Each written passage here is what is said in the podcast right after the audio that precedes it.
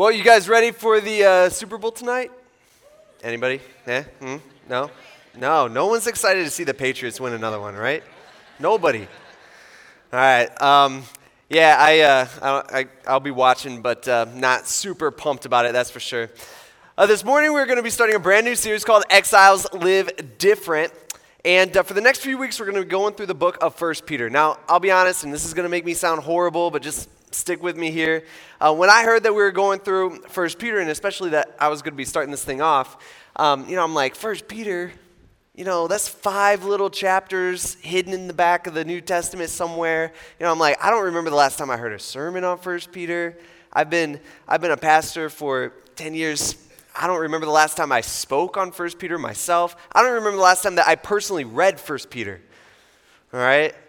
And, uh, and as I sat there this week, I opened up my Bible. You know, I'm thinking to myself, you know, why aren't we doing something like one of Paul's letters, like Romans, you know, tons of stuff, or Ephesians, Galatians, or the Gospels, or something super practical like James. And as I opened up my Bible and I started reading this week, I was reminded about how jam packed First Peter is of God's wisdom that's so relevant to the lives that we live today. And so uh, that's what we're going to be looking at for the next few days. We probably should be doing a series on First Peter more often. Um, just the Bible's just so packed with stuff. And uh, this morning, what I want to do is I want to introduce the book to you to kind of set up the rest of the series. We're going to go through um, the first few verses because there's so much in it.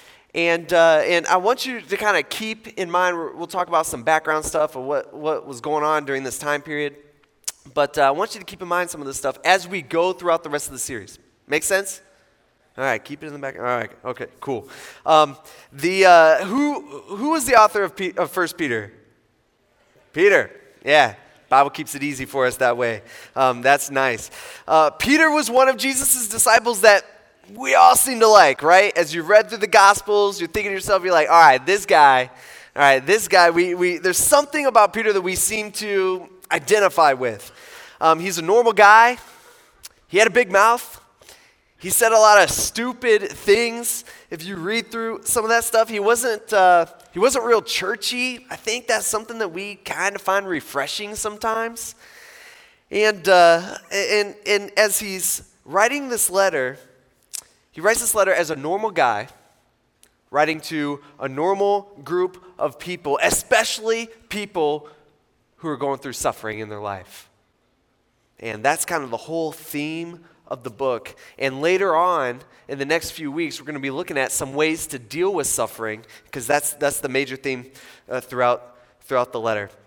Now, fair warning, um, I'll be honest with you, I don't have any catchy poem or tune or rhyme going on this morning. That's not my style. Um, I'll be honest with you. I don't have four major points like Tim that uh, all perfectly go together. That's super long. You know, I don't have any of that like uh, Tim or Kevin. Uh, what we're going to do this morning is we're just going to start in the first verse and we're just going to go until we run out of time. Does that make sense?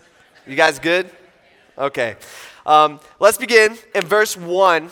Uh, the, uh, let me just throw out one disclaimer before we read this, and that is this, this letter is written towards believers. It's written to believers. That's, that's, that's who uh, Peter is writing to.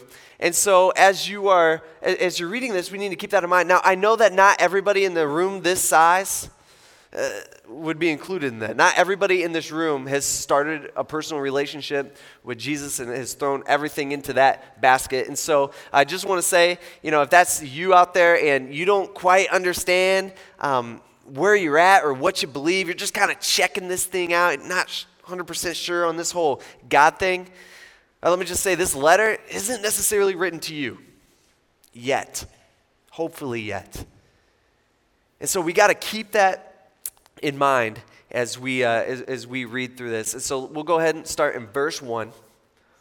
That's what it says Peter, an apostle of Jesus Christ, to those who reside as aliens, scattered throughout Pontus, Galatia, Cappadocia, Asia, and Bithynia, who are chosen according to the foreknowledge of God the Father by the sanctifying work of the Spirit to obey Jesus Christ and be sprinkled with his blood. May grace and peace be yours in the fullest measure. And so, this letter, Peter starts us off and, uh, and, and, he, he starts off saying, hey, this letter, uh, you know, first he says, hey, this is from Peter, and this is to those who reside as aliens, or those who are, who are exiles, right? And, and when he's talking about this, he's not talking about like ah, people from outer space or people from some other country coming in. That's not what he's talking about. He's talking to the church, all right? He's talking to people who do not belong. And what he's doing is he's reminding you, he's saying, hey, you live in a world that you do not belong to. Christians.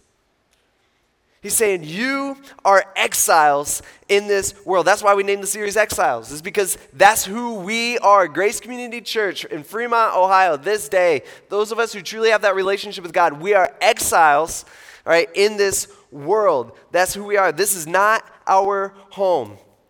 We're supposed to be different.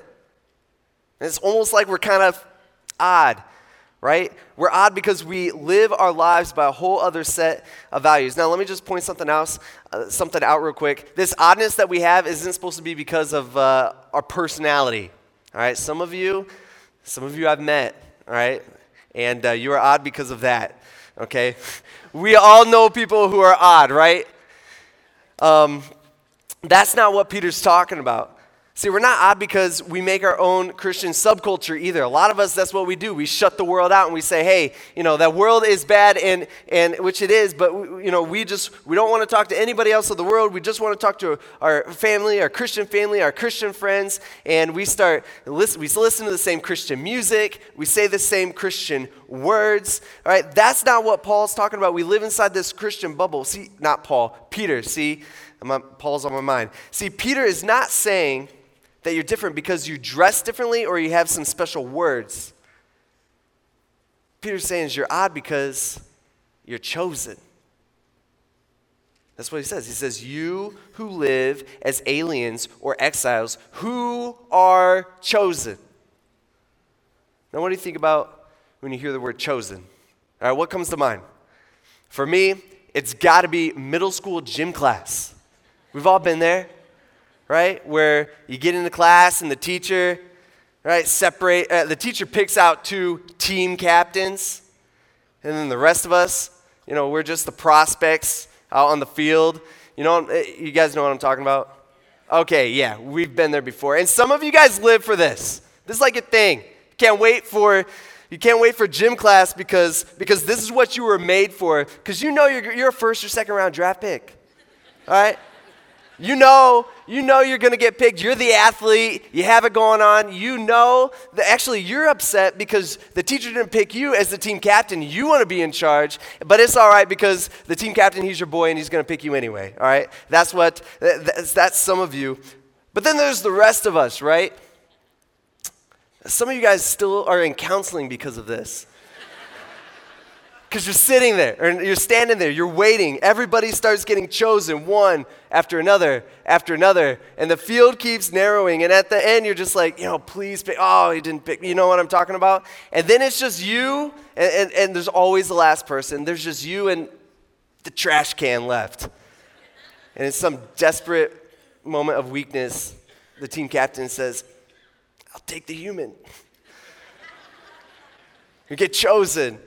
Right? That really continues in our life, right? I mean, we're chosen for dates, chosen for college, we're chosen for marriage, we are chosen for a job, we're chosen for a promotion at work. It's a part of our life. And then so many times we feel like we are not chosen. And that's where Peter begins his letters. He's saying, Hey, you guys are exiles, you guys don't belong here, but you're chosen. It's a very unique situation. In verse 3, he goes on. It's actually a very long sentence that lasts several verses.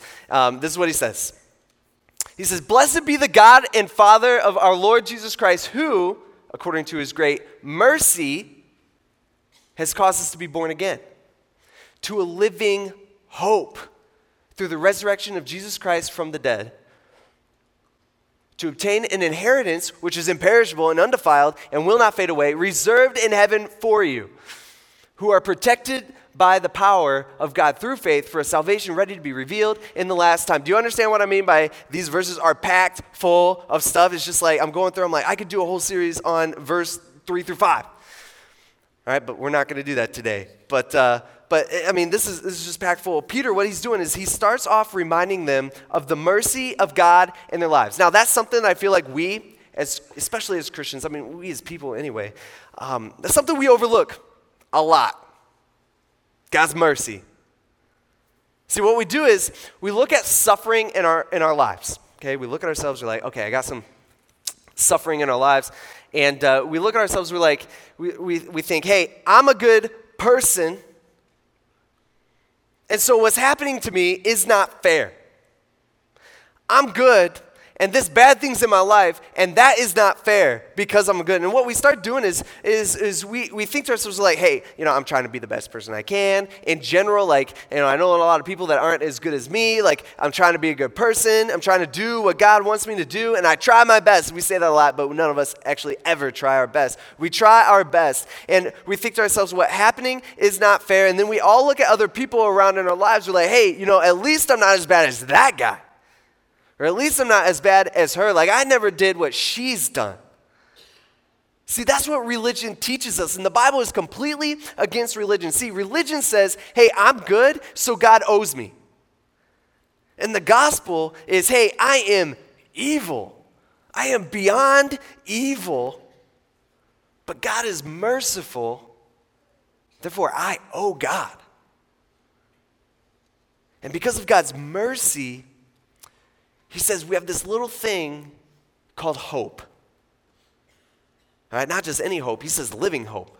All right, we have this thing called living hope. And he, he's saying that this hope that we have isn't something like, it's not dead, all right? It's not dead hope. We've seen that before, especially with pain and suffering. We've seen people in our lives that we've looked at and we're like, okay, they've lost hope because something bad has happened in their life. Now, Peter, he knew a lot about losing hope. I mean, he knew uh, maybe more about losing hope than anyone. He followed this Jesus guy around for years, and he was Jesus' kind of right hand man. He, the Bible tells us he was in the inner three people that Jesus really hung out with, and uh, he was ready for Jesus to become king. Jesus was supposed to come, become king, and he was the Messiah that they had all been waiting for for, for thousands of years, and he was going to rise up, become king of Israel, overthrow Rome, and they were going to be free again, and this was going to be great. And, and Peter's, he, you know, he's pumped for this. And even the night of Jesus's arrest, this is what Peter says. He says, Lord, he's talking to Jesus in front of all the other disciples. He says, Lord, I'm ready to go to prison with you. And, and if that's not enough, he says, and even die with you. See, Peter was pumped. I mean, he was ready to do anything for Jesus. He had hope. He had left, he had left everything his job, his home, right, his way of life. But then just a few short hours later, he was denying that he even knew Jesus to a little servant girl. And then he denies knowing Jesus to another person. Then he denies knowing Jesus to another man within, within an hour, and he ends up running away crying. Why? He's ashamed, but he also lost hope. And then Jesus dies, crucified brutally on a cross. And for Peter, this wasn't part of the plan. This wasn't supposed to happen. All right, this isn't how it was supposed to go. This is not part of the plan that Peter had in his mind. See, he didn't understand God's plan, and we are the same way in our lo- own lives. See, things in our lives don't work out the way that we plan, they don't work out the way that we want to. And what do we do? Our tendency is that we lose hope. And we cry out to God and we say, God, this is not fair. I'm a good person. This is not fair. And what we do is we forget that God has chosen us through his mercy, and now we have hope.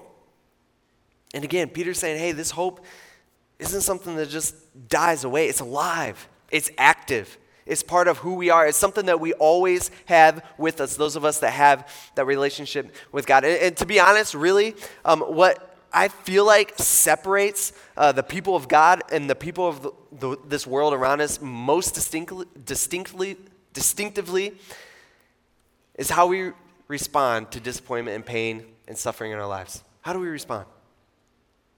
How we have hope even when life's not good for us.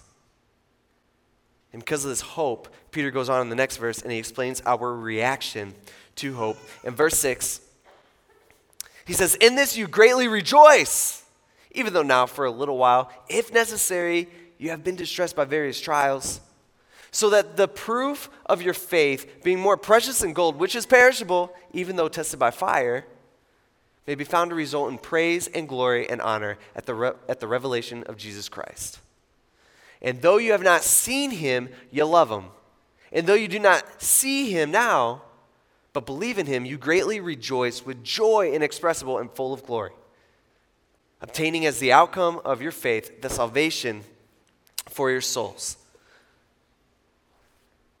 You get what our reaction is? What's our reaction to hope? It's this thing called joy. And that's what Peter's saying. He says, it's, it's joy. He says, In this you greatly rejoice. And he says, Believe in him, you greatly rejoice. And then he says it again. He says, Inexpressible joy. He's like, Your reaction to hope, we have this hope within us. And so our reaction is joy, joy, joy, joy. It should be all throughout our lives, especially through trials, especially through pain and suffering that come into our life. Now, let me say this I 100% understand that there are people in this room that have suffered way, way, way, way, way, way more than me in life. Some of you guys have gone through some terrible, terrible, terrible things that I've never had to go through. And Peter's saying, hey, even as we're suffering, even when we can't see out the other end and it's just this dark cloud around us that just doesn't seem to quit, it just keeps going on and on and on. If we don't see an end in sight, he's like, even then, you have hope. How many of you guys have ever experienced trials in your life? All right, we've had hard. Okay, yeah, we've all, all of us in this room. Um, last Thanksgiving, I, uh, uh, Kate and I, we packed the kids in the minivan. I know, and uh, I'm a guy with a minivan. I've sold my soul. All right, so yeah, Kate really wanted. We yeah. Anyway, we have a van. So we drove, we, we were driving to Colorado for Thanksgiving, and uh, we, Kate's family lives in Chicago. So what we do now is this is like a two day drive to Colorado. It's like 24 some hours. And what we do now is we drive to Chicago the night before, and then we have one terrible, awful, long, miserable day from Chicago to uh, Colorado. It's about 17 hours. Okay, it's terrible, it's awful. And so that's the way we do it. We say instead of having two terrible days, we'll have one really, really, really terrible day. And so that's what we do. So we get to Kate's parents' house the next morning. We leave super early. We're making it. We're booking it to Colorado for Thanksgiving. Got the kids. Everything, everything's good. And uh, and we enter Nebraska. We're on the other side of Nebraska. By the way, there's nothing in the state of Nebraska. It's barren land. Okay, people talk about overpopulation. I'm like, well, people need to move to Nebraska because there's plenty of space. All right, it's not happening in Nebraska. And uh, we're out there, there's nothing. And it's like 6 p.m. There's no like restaurant, there's no exits. It's just like, it, again, it's just unbelievably barren. And uh, we're driving, and then bam, I hit a deer. Yeah, that's what I was thinking. Oh. And so I pull over, I get out, to inspect. I'm the man, you know, I'm like, okay, you stay in the vehicle, I'll take care of this. And I get out, and there's blood everywhere. The bumper's laying on the ground, the headlight's gone. You know, um, the grill's gone. The right fender's bent up. You know, it's just, it's, it's not good. And so um, I call, you know, call the state police. It takes them forever. I'm on a time schedule here, and it takes them forever to get out there. They finally get out there, and they, you know, they do the reports or whatever for insurance. And then the state police, the trooper's like, "Hey, just so you know, there's no towing company around here." and there's no hotel around here, so you better try to like limp your way to the nearest gas station and then you get back on the road. I'm like, all right, well, that's what we'll do. And so we make our way slowly to a gas station. I'm dragging all this stuff. And uh, I pull in there. I don't have any tools, which is a strike two against my manhood with me. And so I go in the gas station, I buy a bunch of tools, buy a bunch of like zip ties and rope. And I start piecing this thing together. You know, I'm like cutting holes in my bumper to make a hole so I can tie it to the. And I'm doing all this stuff, and I get it all like buttoned up, and then I'm like, let's go. Nothing's hitting the tire anymore. And so we start, we start on our way, and um, about an hour later or so, you know, I, I, it's you know two and a half hours after that. It's you know, it's getting it's like eight or nine o'clock. I am starving. All right, and I I'll be honest, I get a little cranky when I'm not when I'm hungry. And we're going, and the seatbelt has locked because apparently that's a safety thing, which is dumb because it doesn't unlock. So I'm like driving this, I can't feel my legs anymore. I'm in like physical pain. I got this, I got this, uh, oh, what's it called? The airbag sitting in my lap, this huge old thing. And I'm driving, right? Kate can't sit next to me because that seatbelt's locked, so she's in the back. I got uh, the van reeks of deer. I think there's like a chunk of it stuck in my car somewhere. I mean, there's hair everywhere. It smells so bad where I'm like gagging going down the road. I've been driving all day. I got my one year old is crying and he won't stop. And then my three year old is singing the same song over and over and over and over again. It's that, uh, I think it's called Baa Black Sheep. Right? some of you guys may know, you know, I don't know what it's called, a song, rhyme, or whatever. But it goes, he's singing one for the master, one for the Dane. I don't know what that is. And then one for the little boy who lives down the drain. That's how he's, that's what he's singing. And I don't know what the song is, but I know that's not right. And so I'm sitting there driving. I got hours more to go. I'm starving. I've been driving all day. One's crying, one's singing the song that he's not even singing it right. And I am, there's not much joy in my van right now. You know what I mean? It is hard to have joy when you got stuff going on in your life, when life's not going the way that you plan. See, we look at situations like these, we go, okay, yeah, bad day. Not cool. Right? But actually, that's not necessarily what Peter's even talking about here. See, the people that he's writing to, they have had they are experiencing much much worse. See, we experience bad things that happen in our life. A lot of the times it's because something that we've done. A lot of the times it's, it's something that we can't help, but but we're we're making it through. But Peter, the people that Peter's writing this to, they're experiencing suffering in their life because they are Christian, because of what they believe. They have a choice to follow, follow the world or to follow God, which includes a bunch of suffering. And they choose God. At that time, there's this emperor named Nero. He's actually super well known for being a terrible, terrible, terrible guy. I mean, this guy was messed up. He, he murdered his own brother. He had a physical relationship with his mother, and then he murdered her. All right, he would poison his friends. Ancient historians tell us that he would go out at night, he would pick a house, he would break into that house, he would rape the woman, and then he would wait for the husband to get home and kill him. Disguised, so no one would know who he is. That's the emperor of Rome, the most powerful man in all the earth. He would dress up uh, as, as an animal, he would put animal skins over him, and then he would go inside of a cage. This is how depraved his mind was. And then he would have people tied up to posts in this room all around him. His, he'd have a servant let him out of the cage, and then he would go and he would maul people to death like an animal would. I mean, this guy is messed up. He was hated by the Romans, by most of them, that's for sure. Actually, most Romans blamed Emperor Nero of setting Rome on fire when they had the Great Fire of Rome in 64 AD, where two thirds of Rome burned to the ground. And when this was happening, everybody was blaming the emperor.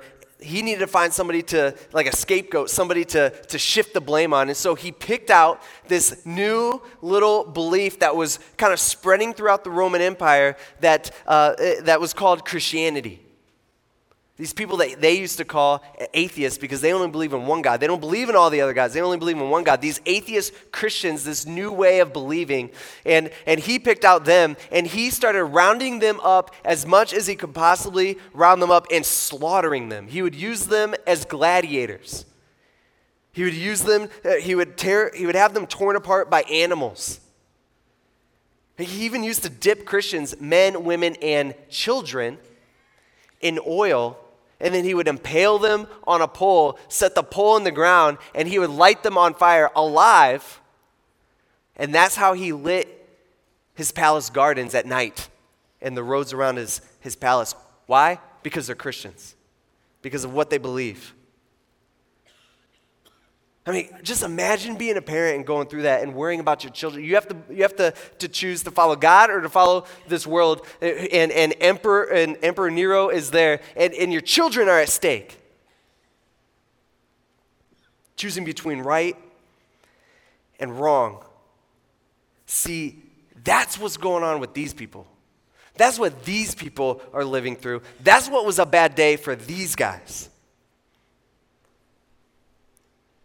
See, they knew what true pain and suffering was. In verse 7, he actually says, faith, even though tested by fire, we just read it, faith, even though tested by fire, and that might not even be a metaphor, that might be literal. All because they're a Christian. Think about it. How lucky are we? Like, how lucky? Like, how grace, how much grace has God given us? How merciful is He that we don't have to go through that?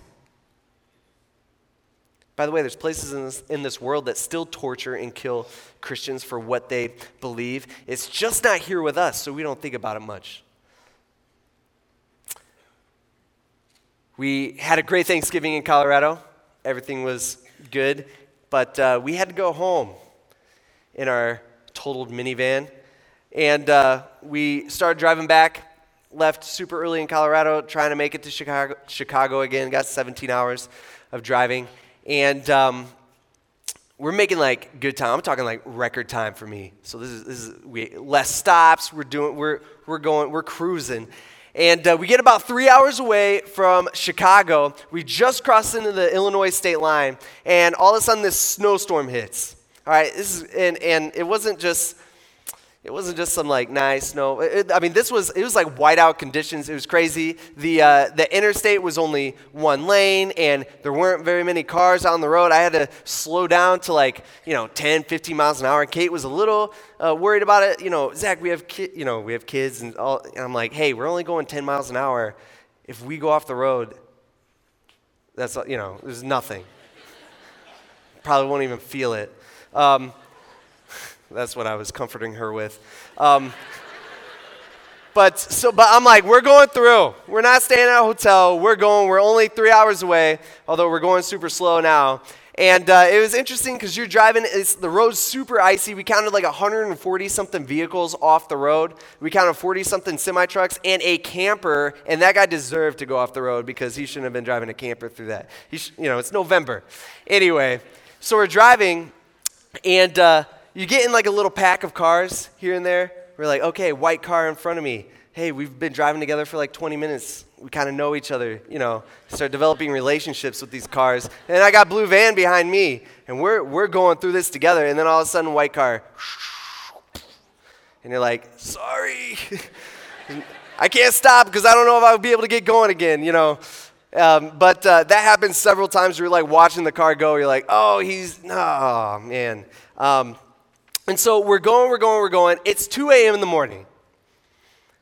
We were, we, we were supposed to get into Chicago by 10 p.m. So it's like 7 p.m. when this first started. And so I'm like, three hours, 10 p.m., we're good. And it's 2 a.m. now, we're still driving. And uh, I decided, you know what, I've had it, can't do this anymore. We're getting off, we're gonna get a hotel. I'm like super tired. I've been driving for 20 something hours. You know, I'm, I'm ready to, to be done with this. And so I get off, I go to a hotel. I'm going through their parking lot, which has like eight inches of snow. And I get to the, to the hotel, I walk in, and uh, I should have known as I was walking in because the doors of the hotel, which were like the sliding doors, they wouldn't even shut because all the snow was like piled in. And so I walk into the hotel room. There's no like hotel employee in sight. Okay, there's nobody and no hotel employee in sight. But the place is packed. There's people everywhere. There's people sleeping on the couch. There's people sleeping on every chair. There's people sleeping on the floor. And everybody's got these like blankets from their cars and stuff. There's dogs walking around in there. It was like a war zone. I never seen anything like it. And someone's like, "Are you looking for a room?" And I'm like, "Yeah." And they're like, we would all be in rooms if they had rooms. There's nothing here. There's nobody even here, um, employee wise. And so I'm like, all right, we'll have to keep going. So I get back out to my car, and of course, it's stuck. And I'm like, you got to be kidding me. So I'm getting out. You know, I'm, I have to start scooping out the snow. I'm trying to uh, get the vehicle out of the snow. It takes me about an hour. I finally get out, uh, get it moving again. We're going down the parking lot. And uh, by that time, a snowplow has gone by. You know what I'm talking about? At the road. And they have those giant walls of snow that they make. Right? Anybody ever experienced that? Right? Greg Glover back there, I know he works for ODOT, so if you have any complaints, he's the guy you want to see. Um, but uh, that has happened, and so I'm like, we're just ramming this thing. Let's just, we're getting through it. And so I gas it, gun it, we go through. Of course, we're not going to make it. And so half my vehicle, I'm stuck again. Half my vehicle is out in the road. Half my vehicle is in the parking lot. And so I have to walk to a gas station, and I look for the most redneck, manly guy with a big truck that I could possibly find. And I'm like, hey, that's my minivan. Stuck in the snow. It's 3 a.m. Could you please pull me out? And uh, he comes over with a chain. Of course, you can't find any place to hook it onto. And but one thing that was nice because we hit the deer, I didn't have a grill, and so we just chained it up to like the engine, and we pulled it out. And we kept going. Then we got back on the road, and we ended up getting to Chicago at 7 a.m. in the morning. And so we had been driving for like 26 hours. What took three hours, the last three hours, took 12. And we drove, except for my hour of digging in the snow, for basically the whole time. Now, let me tell you this as you're on your hands and knees in the snow, I, didn't have the right coat on, didn't have the right shoes on because I wasn't expecting this, and you're at 3 a.m., and you're digging out a car, and your kids are in the car, they're crying, and let me just say this you know, that you're, what you're asking yourself, you're like, God, why? Why me? Why is this happening to me? How is, you know, how is this going to end? But as I look at what the Christians were going through in, Paul's, er, er, in Peter's day, see, it's nothing compared to what they were going through. Not even close. See, Peter, that's what he's saying. He says, hey, you have been chosen because God is merciful, and now you have this thing called hope. And because of that hope, you should have joy. You should be able to experience joy. And not just through the good times in life. He says you should be experiencing joy through any circumstance. That's what he says in verse 10, 11, and 12. Uh, he talks about the Old Testament prophets, which is kind of cool that he kind of connects them in here. And he's saying, hey, the Old Testament prophets, when God is telling them what to write, hey, I want you to tell the people this, I want you to write this down. He said the Old Testament prophets, they had questions. They're like, What's this about? What's going on here? What does this mean? And God says, Hey, it's not for you. It's for people in the future. And Peter's saying, Hey, it wasn't for them. God told him it wasn't for them. God said it was for you, for us, as believers, as exiles. He says, Even the angels long to understand.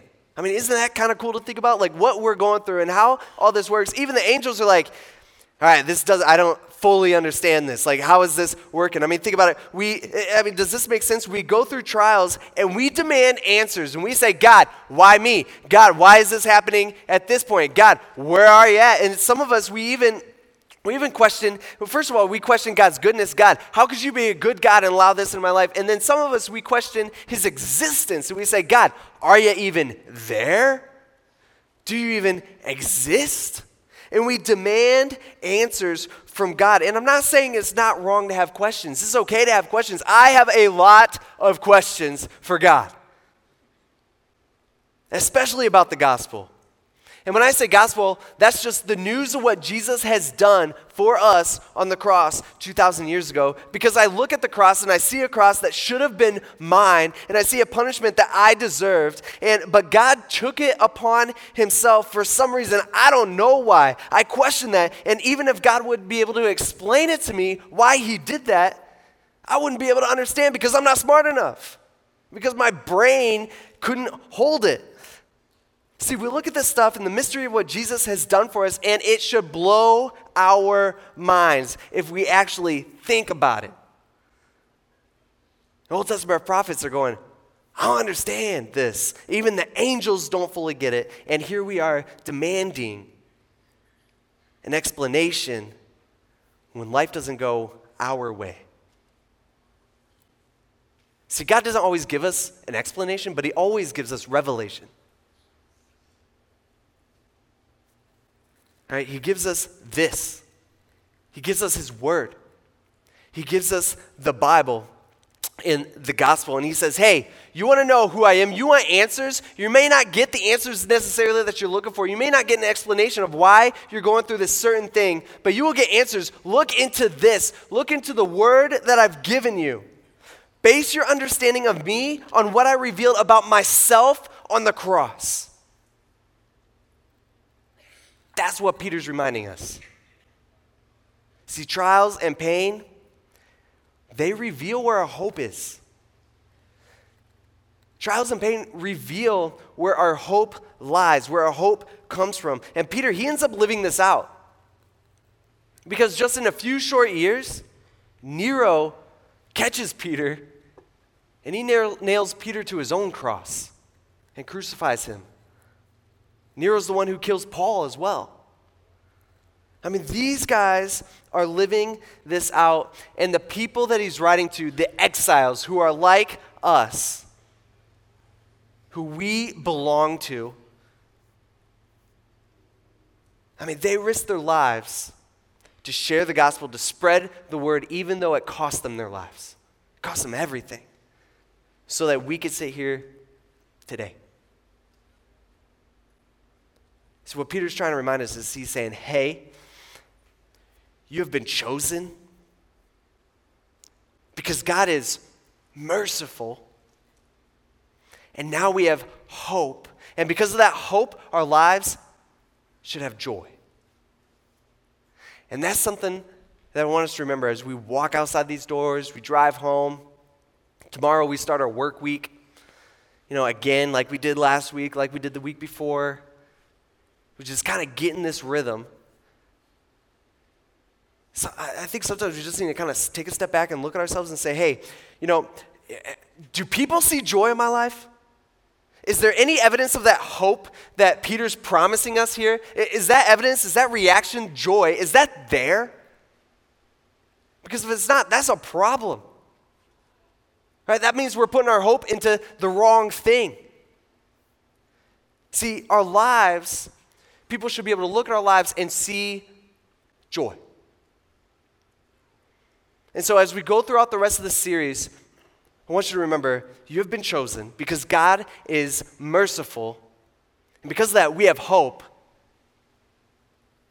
And because of hope, we can have joy, even when life doesn't go the way that we want. Let's pray. God, we, we thank you for these words that you have given us. God, we, thanks, we thank you for, for Peter. We thank you for loving us. You, you don't have to. We don't even understand why. I don't know why you love us, but you do and you care for us. God, we thank you for that. God, we ask that we would all in this room put our hope into you. God, you thank you. We thank you for choosing us. We thank you for being so merciful, more merciful than we could ever understand. And we thank you for giving us the ability to truly experience true joy. God, help people around us to be able to see that joy in our life. Grow our relationship with you in that way this week. God, we ask this in Jesus' name. Amen.